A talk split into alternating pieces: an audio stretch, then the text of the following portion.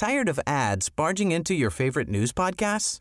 Good news. Ad-free listening is available on Amazon Music for all the music plus top podcasts included with your Prime membership.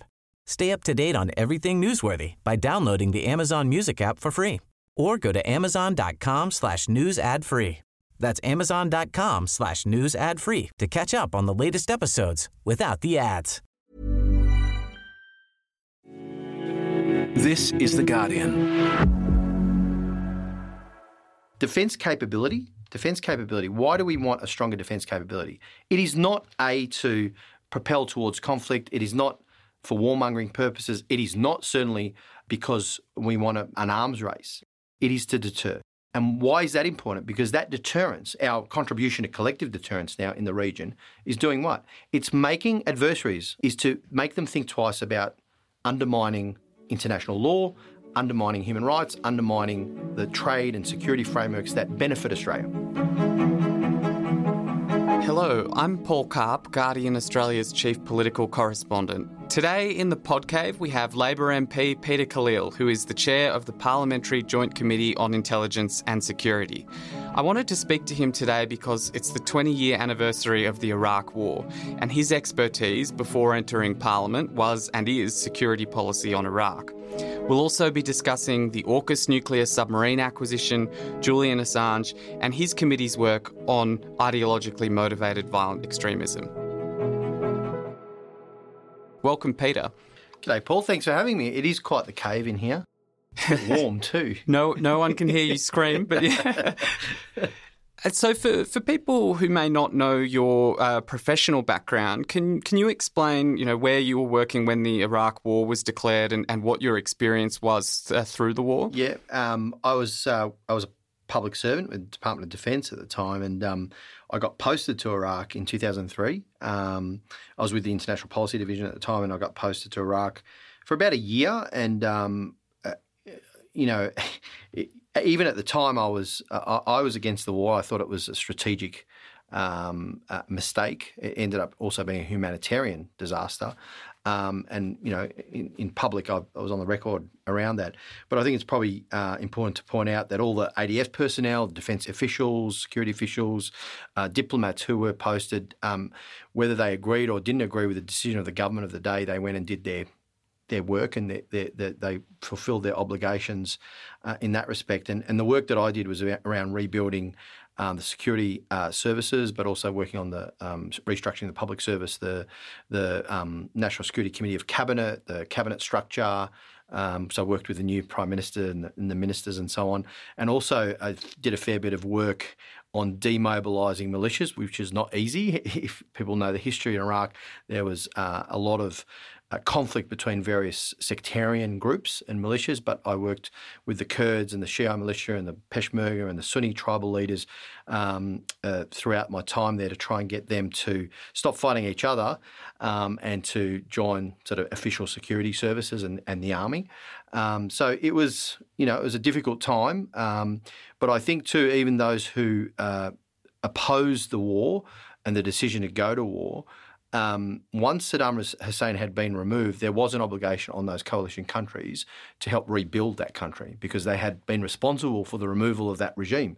Um, and so that was a lot of the work that we did, you know, um, in that context of actually rebuilding the, the the structures, if you like, of, of a state. So no, um, no sort of internal conflict for an opponent of, of the war to find themselves in, in that in that position. Then no, I mean there's a lot of things that you do when you're a public servant that you don't agree with uh, that you might not agree as an individual with, um, you know, a decision of government, but um, you, you, go ahead and it's like a lawyer, right? Like you know, you have to defend. defense lawyers are actually important in the system, even though they're defending sort of odious people or whatever.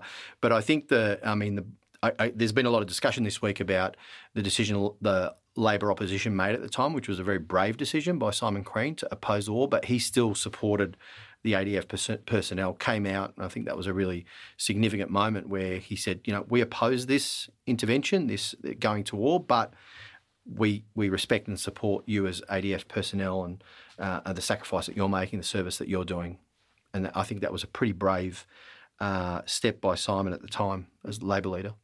What are the lessons from the Iraq War, and do you think Australia has learned them? Uh, yes, well, there's a number of them. Uh, I think the uh, attempt to the attempts made to intervene in countries and shift them into a democratic system without having the the baseline structures in place. And I what I mean by that is a democracy is not just an election democracy is much more than that. It it involves civic society, uh, having a really strong civic society, a free press, an independent judiciary, um, checks and balances on on the executive and the power of the executive with the parliament. Um, you know, a, a, system whereby you can root out corruption or uh, highlight or corruption, accountability, transparency, um, and civilian control over the military, which is a very important principle. Um, so democracy does just doesn't come when you go to a ballot box. There's a whole ecosystem, if you like, underneath that, and that that wasn't there, frankly, in Iraq because they were under a dictatorship for a long time. Although, having said that, there was a very well-educated, cosmopolitan uh, population um, that had been there uh, uh, over the, the decades um, and, a, and, a, great civilization and history. You know, the, the, this is Mesopotamia, remember?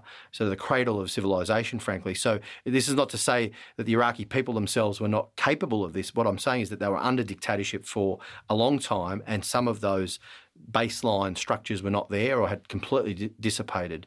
Uh, there were patches of time where they had democratic uh, governance and so on throughout the last century. So I think that's one of the big lessons, and and the interventions by the US and the West generally to try and push democracy, as as we all know, was very patchy at, at the at the best in in changing countries across the region. In fact, I think throughout for all what the so-called Arab Spring, only a few countries have remained democratic out of that period. Lebanon's in a lot of trouble now. Iraq is still struggling, although it is still a nation state. It's still intact in that respect. We've seen what's happened with Afghanistan, for example. Um, so, and that I think has a lot to do with, um, I mean, the Americans, for all their good intentions, um, you know, just understanding that you know winning a war against a, a dictatorship, uh, it doesn't mean you've won the peace.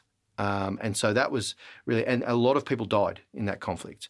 Um, but of course, a lot of people died um, from at the hands of insurgents and terrorists who uh, who killed Iraqi people because of their sectarian background. Whether if they were Shiite, uh, for example, a lot of the Sunni extremists killed them, Kurds, and so on. It was it's horrible, uh, and war is horrible. And you don't go to war until unless it's absolutely necessary. And that's I think the other lesson, which um, I know this is a debate that that um, has been an ongoing one about what, when we make a decision to send our forces to a conflict, how does that work? Yeah, so picking up on uh, only going when it's absolutely necessary, and um, you mentioned at the start of your answer there checks and balances.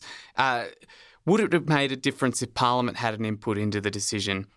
Um, you know, uh, last week Paul Keating credited Labor and Simon Crean for having got that big call right, but we know that uh, you know John Howard and the coalition committed us to war mm. anyway. So, should Parliament have had input, and would that have made a difference? So, this is a so just take away the example. What we're looking at really is a question around how the executive and the Parliament and what their responsibilities are in relation to each other and to the Australian people when it comes to de- the deployment of forces, our forces um, and that, as the, the, Prime Minister and Deputy Prime Minister have said, that is mo- the most serious uh, decision that any government can make to deploy forces to a, to a conflict or to, to, to, to an operation.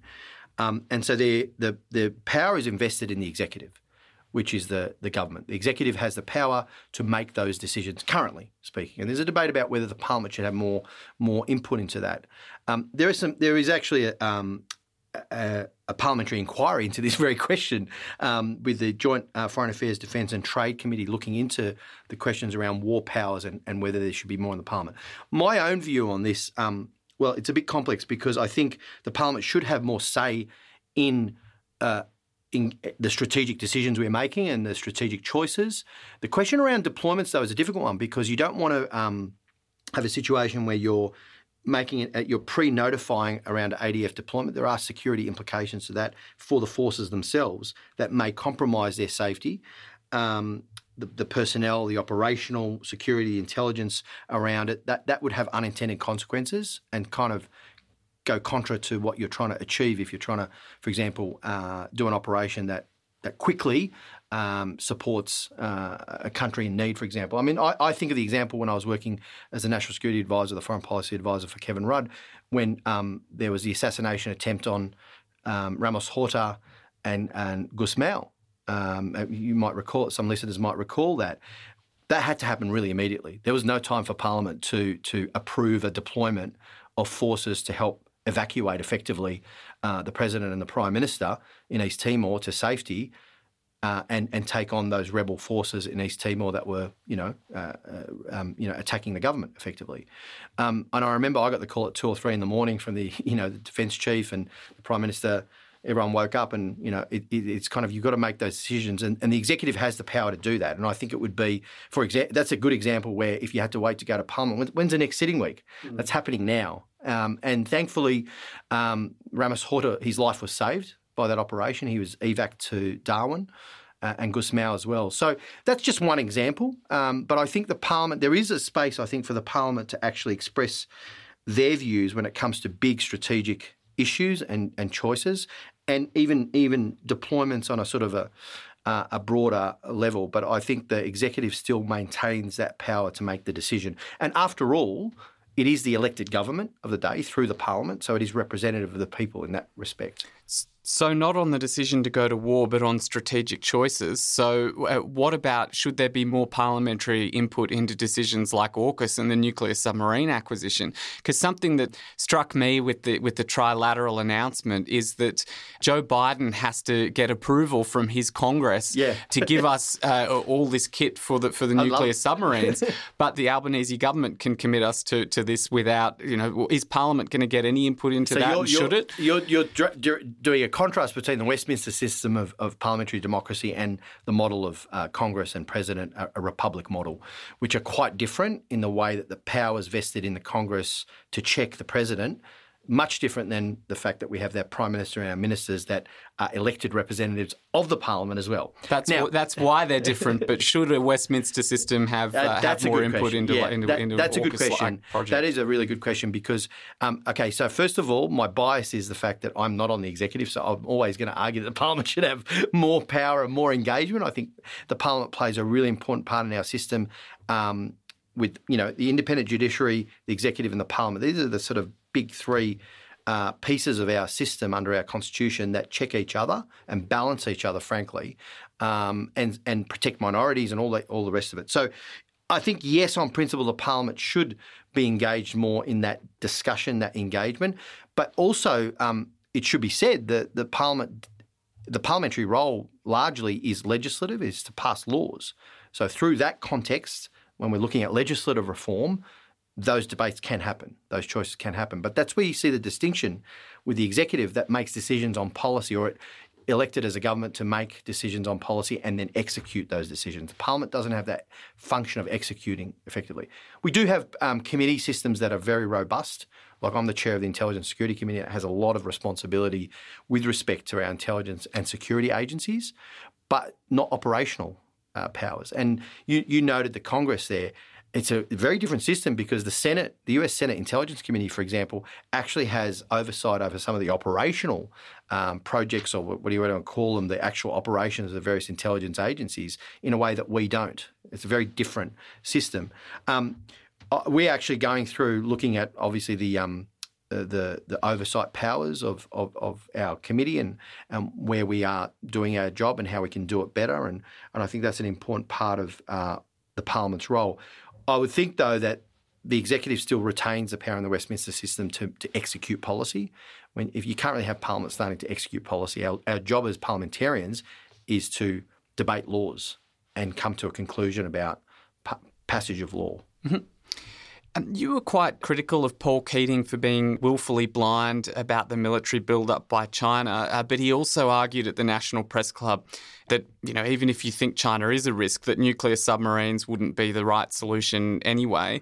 Do you think he was off the mark about that as well? Uh, well, I mean, the short answer is yes, but I, I, will preface this by saying, you know, Keating is a hero of mine, and I have great respect for him. He was a great prime minister, and all of his achievements as prime minister can never be you know, taken away.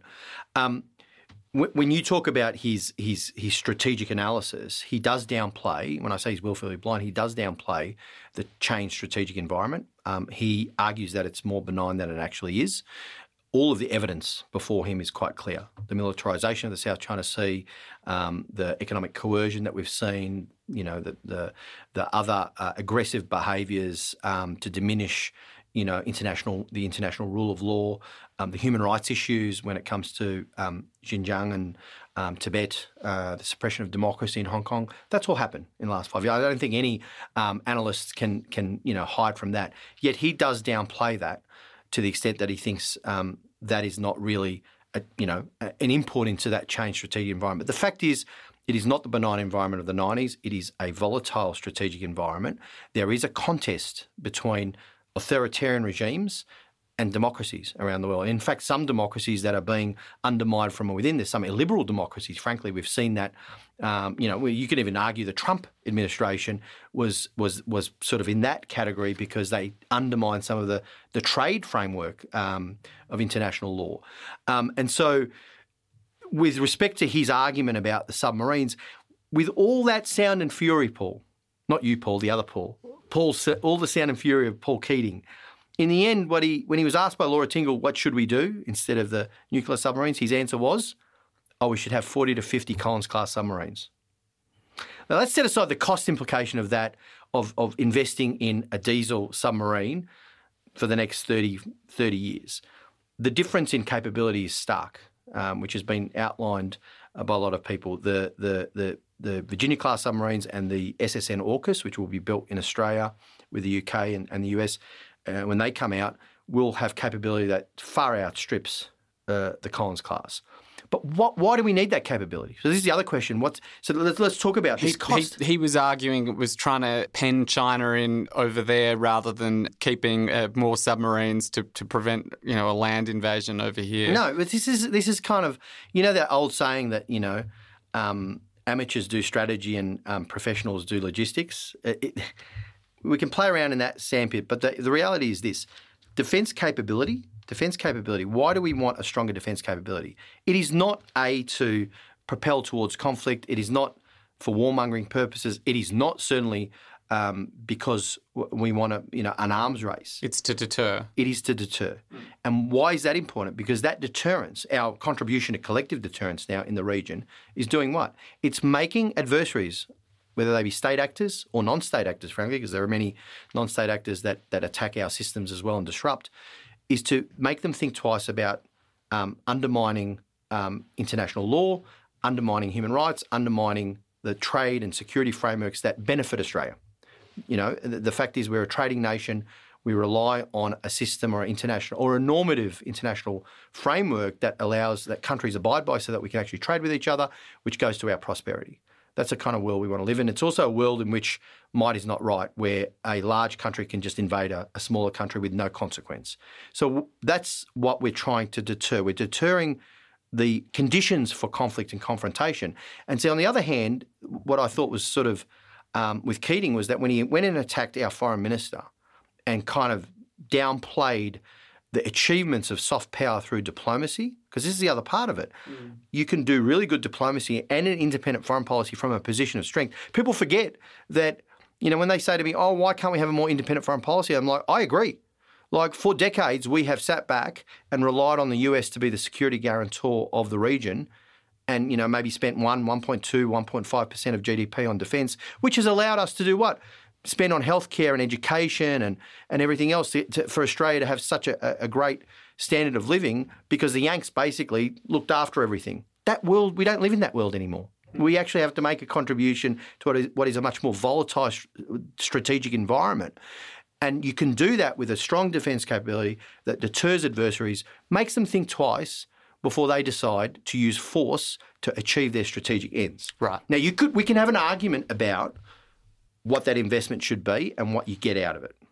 And that's a technical argument about submarines and what they do and how they do it and whether it's worthwhile investing in that. But it should be noted that when the media gets all, you know, hyper excited about 300 billion plus, th- this is a figure. It, it, yeah, it's out past 2050. Yeah. If you took any line item in the budget, you'd be looking at uh, you know tr- a trillion dollars or more. It's actually 0.15 percent of the defence budget of, on GDP. It's about 10 percent of increase in the de- defence budget mm-hmm. for that investment, and it's also investment in infrastructure. Um, workforce, retraining, skills, the whole lot, which the PM and the Deputy PM have talked about a fair bit as well. But we do have to, as a nation, dis- discuss the strategic choices that we have. Um, so the last thing I'll just say about that, though, is um, when Keating talked about using the, um, you know, buying 40 to 50 Collins class, know, my dad gave me uh, his 1977 Torana in 1991 when I turned 18, um, showing my age. It had already done 495,000 kilometres. I'm not still driving it today. I think it was. I think it was 40 or 50 conventional, not not second hand, and it's the Virginia class that, that might have the uh, the second hand uh, used label attached to them. But um, I wanted to ask uh, commentators have invoked Iraq during the AUKUS debate. You know, the, the concern is that uh, 20 years ago we signed up to a war based on false uh, intelligence mm. from the US. And what's to stop us getting uh, too closely hitched to the US strategy in the Indo Pacific and ending up at war in our, in our region? Well, there's a couple of parts of that question to unpack. The first is this assumption that by engaging in a tripartite or AUKUS uh, um, capability uh, agreement, that somehow that's a strategy. It's not. Okay, Australia has its own foreign policy strategy and its own defence policy. In the sense that you know when people say, "Oh, you're joining AUKUS, you're you're you're, you're uh, giving over your strategy to the US," it couldn't be further from the truth. It actually allows us to, from a position of strength with our defence capability, engage in diplomacy, and that is exactly what Penny Wong has done. Um, you know, in 10 months, she has reset relationships with every Pacific country make us the partner of choice with them, but on a, on a, on a basis of, of respect, not paternalism like the previous government, not arrogance like the previous government, but engaging them on issues that matter like climate change, on cultural exchange, on economic relationship, that, on defence uh, cooperation. That's real foreign policy. And Keating was way out of line by criticising the foreign minister. That's Australia and the Pacific, but what about Australia and the US? Is there not an expectation that we would uh, join in a conflict the, that this nuclear submarine is designed to deter, but if it doesn't work out that way, we'll be drawn in? Well, first of all, the decision that uh, we were talking earlier about any decision uh, an Australian government makes, and it could be any government at any point in time in the future, is up to the Australian government. Yeah, whether we engage or deploy forces in that. But by improving our defence capability, that does not tie us into or, or force us into making any or pre pre decisions, if you like, at all. It just gives us better capability and more advanced capability, so that we can um, add to that collective deterrence, so we can avoid confrontation, avoid conflict. And the di- diplomatic work that I was talking about was not just the Pacific, because it's been across Southeast Asia and it's been with China as well. We've the first time in four years where we've had a meeting with the, with the Chinese uh, foreign minister. Uh, and with the defence minister. That hasn't happened for four or five years. I asked Mr. Keating about that, and he called me uh, naive to think that that would make any difference. The, the slightly better uh, uh relations with China, but um... why, why, would he say that to you? You got off a bit scot free because other journalists copped it a bit harder, I reckon. but, um, but I think he like. Why is that naive? The whole point is to engage with China uh, and avoid the conditions that would create confrontation. And we want to have an economic relationship with China. We want to avoid confrontation. But but there's no mistake that after some of these capability decisions are announced, for example, 18 months ago, China. Uh, after the first AUKUS announcement, when, when the shadow cabinet uh, uh, uh also um, went through and agreed to AUKUS, um, China pushed a, a, a member of the CPTPP, the trade negotiation.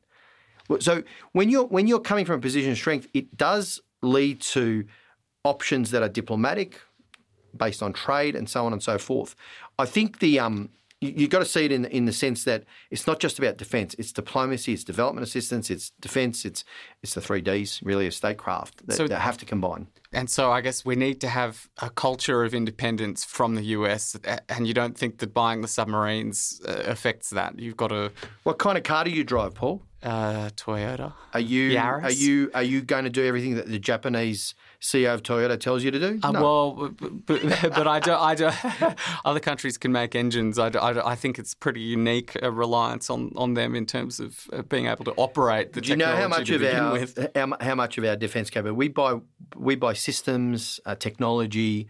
Uh, we import from all parts of the world. That does not mean that operational control resides in the country or the vendor. Right. Right. Okay. Um, a week ago, we could have said, you know, oh, Paul Keating hates it, but, you know, it's just him. But now it's Paul Keating, Gareth Evans, Doug Cameron, Peter Garrett, Kim Carr, Bob Carr, Josh Wilson, who this week became the, the first sitting Labor MP to express um, some doubts. Was was Keating's read that the Labor membership is going to hate this when they find out about it? Was he right? And and where do you think this is going? Do you think opposition will will grow or die down? I think it's actually a good thing, by the way, that we are having a debate. I actually think that's important in our democracy because a lot of people are complacent about the, these things. It's out of sight, out of mind. I don't want to, you know, think about it. Actually, it's, it's good to be able to engage in a discussion about our choices going forward. Um, and because it does affect our the future generations and, and, Australia's future, really in the region, our place in the world. Um, so I think there's a there's a there's a benefit in that of, of luminaries like these, you know, former foreign ministers and ministers and prime ministers uh, putting out their views. Uh, I think that should be welcome, frankly they're entitled to those views. I don't have to agree with them. I agree with some things that people say. I, agree, I, I, can disagree with others and, and, and base my argument on a rational response and argument. Um, Josh, for example, is, is, a great friend and colleague of mine. I mean, just to be clear, he's raising issues around proliferation and our work with the IAEA and he's entitled to do that. That's up to him, you know. And and you know the response to that, for example, is the Director General of the IAEA was here last year, went through in the fine tooth comb our verification and our safeguard mechanisms, and that the fact that we would be compliant with the, our obligations under the NPT. And it's worth repeating again because you know people don't know all the details. This is about nuclear propulsion, not nuclear weapons. Mm-hmm. It's a sealed reactor, which for 25 years.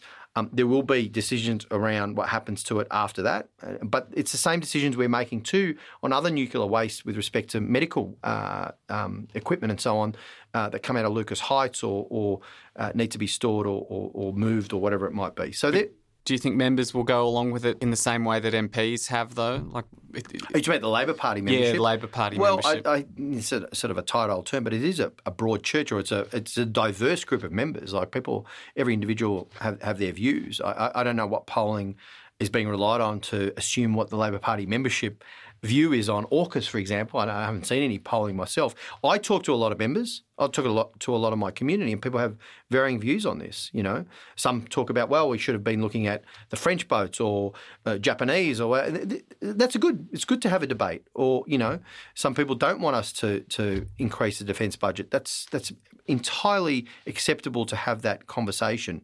Um, my view is that we do need to have some defence capability that gives us the opportunity to deter, um, you know, the possibility of conflict and confrontation, and to, to, protect that that international rule of law, which has served us so well. And I think this is the important way that we do this. Mm-hmm. Moving on topics now, you're one of the parliamentary friends of Julian Assange. Um, we know uh, Prime Minister Anthony Albanese has said that he's raised his case personally with the US government. How do you think that's going? Have you got a progress report from the parliamentary well, friends? I, on that, friends, Andrew Wilkie has done a power of work in this space as well. Many other members of parliament, right across the board, crossbenchers, independents, minor party members, Labor and Liberal, National. Um, and, you know, from my perspective, look, I just for, for transparency's sake, I've engaged quite a bit with Julian's family members, his dad a couple of times, but certainly his brother Gabriel, who's kept me informed. And I've, you know, tried to do some things behind behind the scenes, which is best not to, you know talked about on radio. Is this a radio or podcast? It's a Pod. podca- podcast. Um, but but my my motivation there, I think, is just to explain it. I'm a strong supporter of that fundamental principle of um, a free press, um, which you'd appreciate as a journo. Um, and so so that's the sort of context uh, of Julian with respect to Julian's case. Um, you're right. The PM has said enough. Like this has gone on too long. Um, and the other thing that is really important to note is that in an era where I was saying earlier that democracy is under threat and everything that democracy means, which includes a free press and freedom of expression, um, and it's under constant threat by authoritarian regimes and, and constant disruption, if you like, that freedom of the press is critical. That's that's my view. And the Assange case is kind of sort of in the middle of that to some extent. Um, and the ability of the press to hold governments to account, to hold us as parliamentarians to account, to question and to, to get the transparency, shine the light is, is, is for me really, really important. So sometimes we'll make mistakes and you'll expose that, and that's what you should do. Sometimes you'll call out, you know, decisions and whatever it might be. So that's a really important part of our democracy, and, and uh, that's sort of the basis of. That's why your heart's mm. in it, but uh, h- how do you think it's going? Look, I think there's been some progress. Um, we did a, a, message direct to President Biden as a group, um, calling on him to drop the charges. Um, so you know, the, you know, and so, um, and I know, look, every consular and other types of diplomatic support are being provided as much as possible. The Attorney General has been very, very outspoken about that um, as well. Um, uh, this is working through the US system as well. So that uh, this is a decision that is both White House and Department of Justice.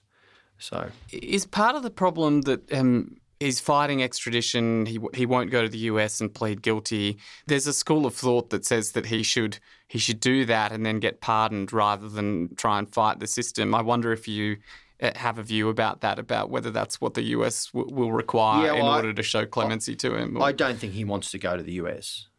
I think that the family has said, and, and the, the, supporters have said that he wouldn't, you know, be, he wouldn't want to do that, frankly. So the, the effort has been made to try and um, drop the charges so that he's not forced to be extradited, right?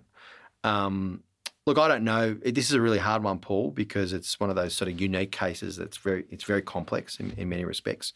Um, you know, if you know um, the other um, person got a pardon um, from President Obama, and that's what I think supporters of Julian are seeking a pardon from well, maybe not even a pardon, but certainly to drop the charges, and then that would be a, a pathway out. Um, but you'd have to ask the family whether they thought that was an option of going and, and facing trial in the US. Hmm. There was some debate this week in Parliament about banning Nazi symbols. Uh, Peter Dutton said that he asked the Parliamentary Joint Committee on Intelligence and Security to look at this in 2020. Uh, and Attorney General Mark Dreyfus, he said he's asking his department to look at it. Is that something that you think is likely to come back to your committee soon? It may. Um, uh, I, I, wouldn't say no to looking at that, but we do have a very intense workload. We're looking at the Foreign Influence Transparency Scheme, temporary exclusion orders, you know, the IGIS bill, which is the Inspector General of Intelligence Services, terrorist listings. There's a very, very full deck of work uh, to review legislation, statutory review, bills you know, inquiries on radicalisation that may come back to us as well. Mm-hmm. Um, but yeah, again, if that does come to us, we'll do our uh, due diligence and our work in, in, in, looking into that. I know that the, the, Victorian state government is moving in that direction. Um, you know, and, and taking off my hat as chair, as a as a Labor member, you know, fully support the premier when he says there is no place for Nazis um, in our society. Um, unfortunately, there are there is a growing number of right wing, far right wing uh, groups and activity, which is deeply concerning. Um, and these groups, it's just to be clear about this, no one's under any illusion that banning the Nazi salute uh, is going to resolve this problem in the, in the medium to long term because there are deeper structural issues here. The rise of the far right, whether it's in Australia or other democracies, you know, without going into great detail, but there's socioeconomic uh, issues, there are inequality issues, um, radicalisation of young people to those violent, hateful uh, uh, ideologies of, of, of fascism. Um, and remember, this is an ideology that um, was responsible for um, killing six million Jewish people, millions of others based on their identity, handicapped people, um, disabled people during the time, um, gay people, um, uh, people of different ethnic uh, backgrounds, people of faith who were objectors to the Nazi regime. It is a terrible ideology that killed millions. And um, these groups now, the neo Nazis, they manipulate. Um, they manipulate um, uh, issues, if you like, to try and, and they pick on minorities. Um, and this is, we've got to be aware of the way they operate in that sense. Um, and I think it's really important that governments uh, address the sort of core issues here. It starts with education as well, really important. You want to prevent radicalisation at an early age where young people are captured by these groups and, and go into into that little that rabbit hole, if you like. Um, and as I said, the, um, the intelligence security agencies have, have noted publicly that um, this is one of the largest threat threats that have risen over the last couple of years. You, you mentioned manipulating issues. Um, we saw last weekend in Melbourne, uh, the, the, Nazi salute being uh, used by a, a, subset of attendees at an anti-trans rights rally in Melbourne. You know, what's going on there? Why were they uh, attracted to that cause or, or, or want to associate themselves well, with that cause?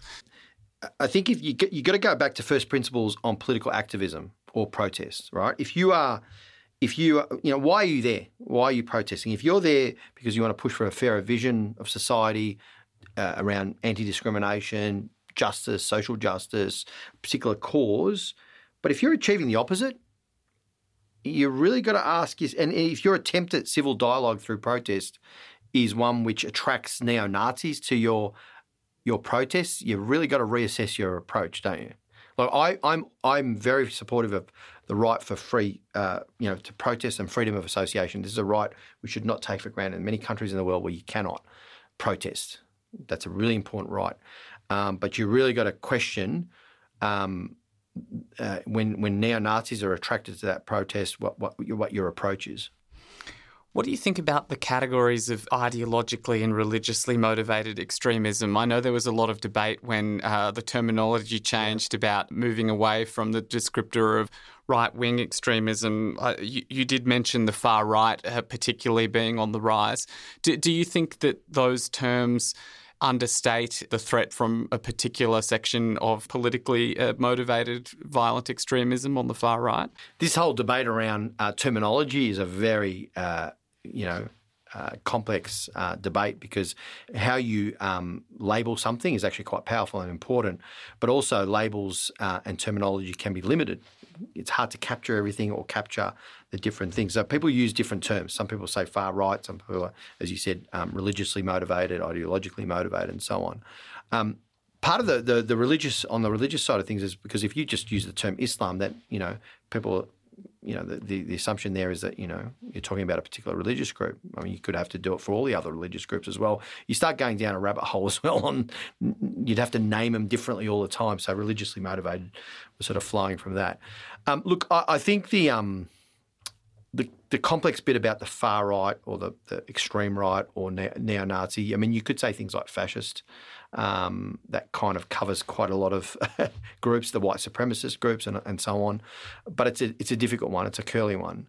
Um, more importantly, though, Paul, I think the the impact on our social cohesion from these groups, the way that they manipulate issues, pick on minorities, whether they be Jewish or Muslim or, or trans communities or, or uh, LGBTQI plus communities broadly, or ethnic uh, ethnic minorities, migrants, is really disturbing because what it does, it, really it, it, it seeks to sow division and hatred and rip the community apart uh, and, and tries to destroy our social cohesion. I've, you know, for a long time fought against this. I've been a Victorian Multicultural Commissioner. I've supported that the, the strength of our diversity as a nation. I've experienced racism firsthand. Your listeners can't see it, but I'm a person of colour, you know, Egyptian background. I've experienced racism directly. Living in Australia, growing up in the 70s and 80s was diff- very different than now. Um, I actually even remember uh, a confrontation between a lot of the sort of ethnic groups and and some skinheads in the 80s. So, you know, th- that was uh, back in the 80s. There was a lot of that cycle going up and down of fascist groups and so on.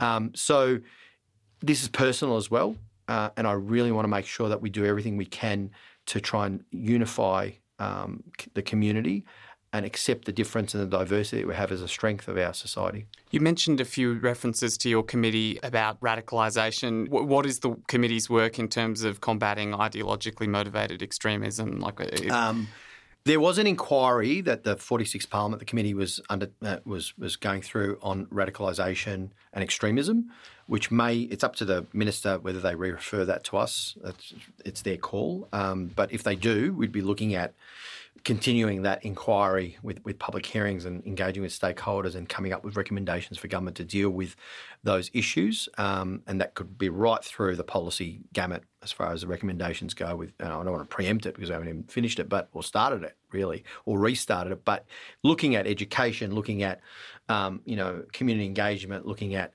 you know the way that security intelligence agencies engage with communities as well is really important, um, and the importance of this to our identity as Australians and who we are. The, when we were talking earlier about those groups, let's call them those groups, those extremist groups, um, all of them have one feature in common, which is that they seek to divide by identity, right? And and and that is destructive at its core, uh, and they will use violence to do that, and so on. We're we're pushing back against that with a with a, a concept or a view of our society that is united or that accepts diversity, not just tolerates it, but embraces it as as really important part of who we are. What does it mean to be Australian? I struggled this with, with this growing up as a migrant with a migrant background. People are telling me to go back, you know, the old go back to where you came from. Like, mate, I was born in Melbourne. Like, where am I supposed to go? Mm.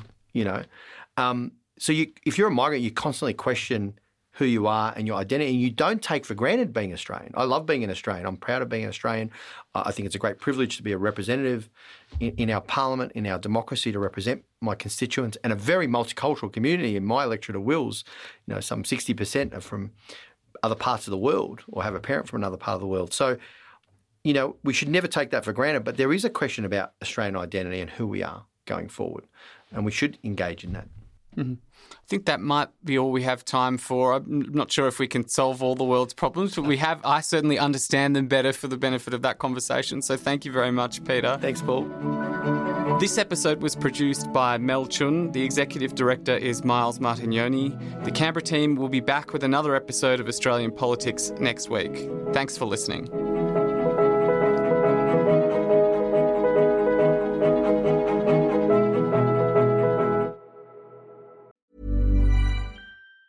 Tired of ads barging into your favorite news podcasts? Good news. Ad-free listening is available on Amazon Music for all the music plus top podcasts included with your Prime membership. Stay up to date on everything newsworthy by downloading the Amazon Music app for free or go to amazon.com slash news ad free. That's amazon.com slash news ad free to catch up on the latest episodes without the ads.